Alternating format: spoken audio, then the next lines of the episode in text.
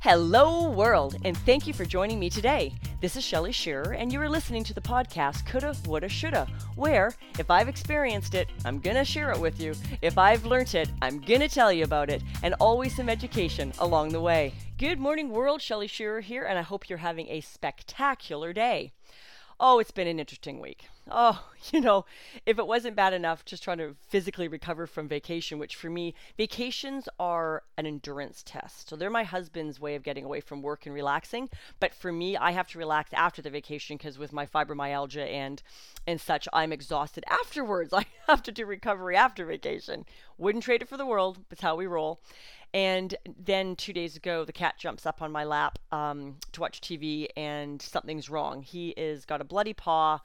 I thought he had a bone protruding, and as it turns out, he tore a ligament. So he pulled his paw through something, a fence, something, ripped it open, tore the ligament, and literally uh, broke the his uh, first claw. I guess it would be our pointer finger, right off halfway down, and had to have it surgically removed. Oh my freaking goodness. So, my first reaction to this was, we don't have money for this. Are you freaking kidding me? Yet again, because this cat, by the way, needs surgery just about once a year. He is always into something. Most of the times, I can handle it from home. I don't run to the vet for everything. I just simply do not. Because uh, he is an outdoor cat. He's part feral. He's a bit of a fighter, and we just call him the little heathen. So he's running around right now with a bandage on his foot because he's getting time away from the cone of shame, but hasn't clicked in yet that the cone is off because the bandage is on and he's attacking the bandage is highly entertaining. But what I wanted to reason I'm telling you the story about the cat is about a little bit about the law of attraction. So there's a small part of me that quickly just went to another five, six hundred dollars at the vets. Are you freaking kidding me? But I have to say, especially for myself, that reaction lasts five seconds. I am a true believer in in supply. I just believe the universe will provide and God will provide. I just always have. I was I've been a single mother. I have ran numerous businesses. I've had the same accounting business for 24 or 5 years whatever, but I've had other endeavors on the go. I've hit good times, bad times yes, Keith and I right now, my husband, we're in a, in a state where we've had to make adjustments to our lives. But my goodness, I, I look at, out my office window and into my beautiful acreage behind my home, and I just love it. I am. We are so grateful, especially since right now the world is taking on a slightly different, um, different dichotomy, and we live in an area in Canada where we have a lot of um, influx of immigrants. Okay, it's just I was not raised with white people all around me. That just didn't happen. Now it's kind of different. Down in the states, there's a lot of the African Americans, and uh, I don't know what the politically correct term is anymore. But in Canada, we have a lot of Oriental, uh, Asian descent, and East Indians. That's it's huge. And, and where I live in British Columbia in the Lower Mainland, it actually is is a little overwhelming at times, and their attitudes about things are very different. And so land is money and it's true it is but we've got a bit complacent in north america. You know uh, united states took themselves off the gold standard many years ago so paper money it's just paper people. It really has no value other than what the world tells you it's worth. There's no there's no gold standard there's no mineral attached to it there's no equalizing force that's driving currency. Well china is teaching their people to buy gold and buy land. And because Canada has very, very loose rules about owning property in our country and not being a citizen. Um, unfortunately, that is affecting our housing market. That's a bit of a negative for us in Canada. I'm not going to lie. That that uh, exterior influence is creating cost of living that the average Canadian simply in high density areas like Vancouver cannot afford. Okay. However, that's not the point of the podcast. That's just these are just economic facts that are going on in my country. But the bottom line is land, you know, it has value and especially in certain places and certain people they can't afford these types of things. Our kids will never afford the lifestyle that my husband and i have without us them inheriting our what we have or winning the lottery or being very educated with very very good jobs. You know there's just there's things that there's consequences of actions. You know you've got to be able to earn the living in order to afford the house and the land. So I actually had a little bit of a point there, but it's left my brain for a second. But speaking of just of attraction, we've just been very lucky. I, I believe in the law of attraction. I before I, it was even called that. I just believe in faith. That is a, a big part of, of my life, and I believe in it. And the question is, what are you doing in your life to ensure that you're attracting that? So I notice these days, A lot of stuff on the internet about attracting wealth and money. So it, it makes me wonder why North America has become such a mentality of um, uh, what's the word I'm looking for? Doing without. Uh, when really we have some of the highest standard of living on the globe. We truly do. And Canada's number three on the last on the last census, next to I think Iceland and Finland or something. We have a very high quality of life. And now that my son's in South Africa and he's, you know, reporting home of how that culture works, let me tell you the appreciation I'm starting to have for what I own here. But back to the attraction. So my husband and I, I've, I mentioned this in a previ- in previous podcasts in my early days starting Coulda Woulda Shoulda, in the fact that I got sick and we had to give up our custom built home and we were downsizing into a townhouse. Well, you know what? Through all of that, despite I was scared, I was playing small, I thought my life was over. There is still that innate part of my soul that says, you know, universe, what have you got to offer? And within a month of us making these poor decisions, an opportunity arose in our own neighborhood to buy three quarters of an acre with a home with a rental suite in it. And we jumped on it.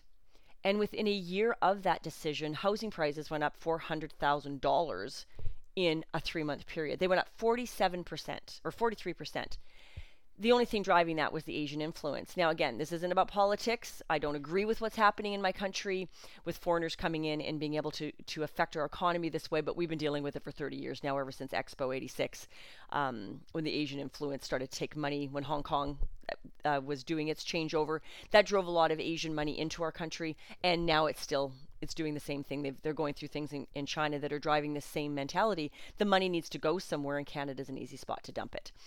So the thing the point of this conversation though is we got lucky.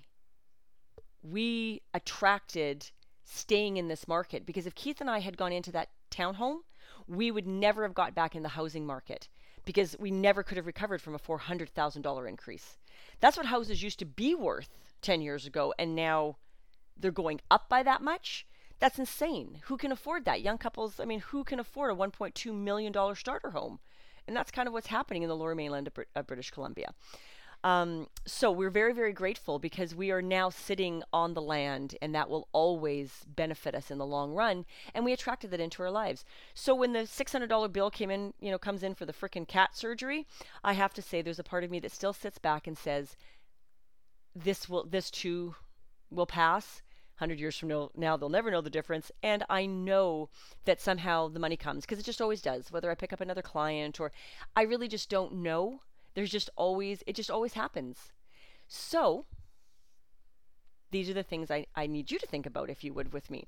Around the globe, energetically, we're all connected. It doesn't matter what country you live in, it's a mentality.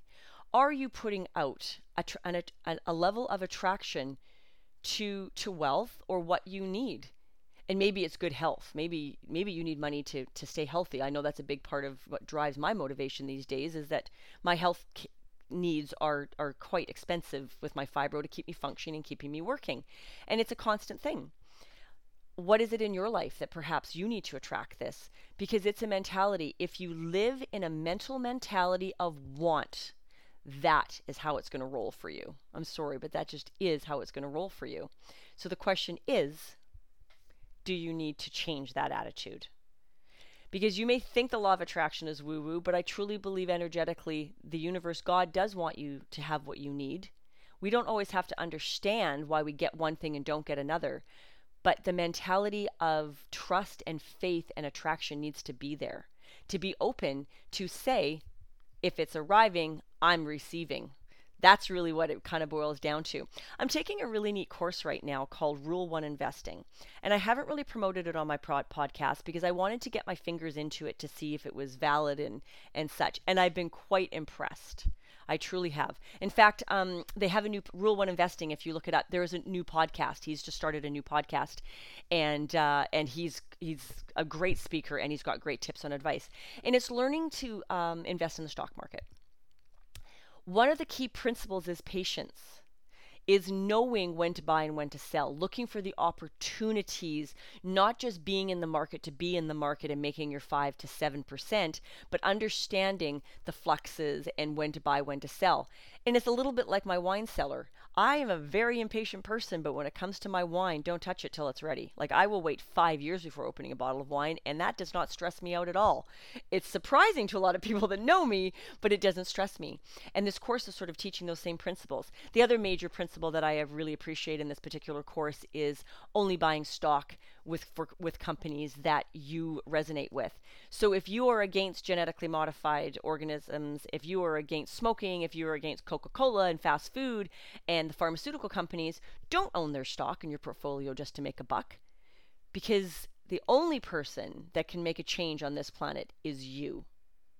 Just one of you, then two of you, then three of us. Okay, then we join together but we have just gotten so used to the band-aid and the and the ignorance of just well eh, you know that's the way things are so we're just going to carry on. No that doesn't have to be it the way it is. It's your money. Spend it where you want where it brings you happiness and invest it and save it exactly the same way. Money is not dirty. Money can do a heck of a lot of good on this planet for a lot of people. But not if it's not if you think it's a yucky thing because if you are have a negative attitude about money and affluence and abundance you will not attract it because right away your spirit is saying, Don't bring this to me. Where my spirit says, Bring this to me. I'm good with it. I am. Um, sorry, I kind of lost my train of thought there for a second. Anyway, so abundance, attraction. Are you bringing this into your life? Because, like I said, you know, the last thing I needed because I was three hundred dollars for the dog before we went on holidays, and I ended up not golfing. Uh, Six hundred bucks for the cat. It's like, are you kidding me? But you know what? I have a responsibility. I brought that animal into my life. He is my responsibility, and I do not have the right to make him suffer. And I really just am not prepared to put him down over such a small, such a small um, uh, injury. Unfortunately, it couldn't be left unattended.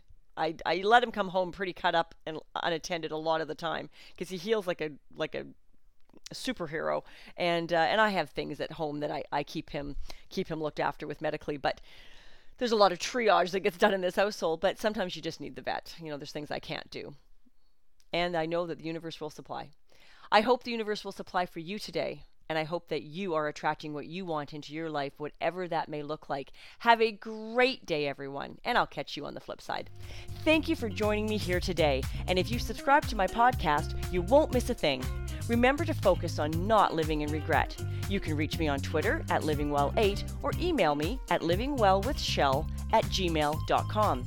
Let me know what you liked best about today's podcast, leave a review on iTunes, or leave me a message on something you'd like me to speak on next. Have a great day, everyone.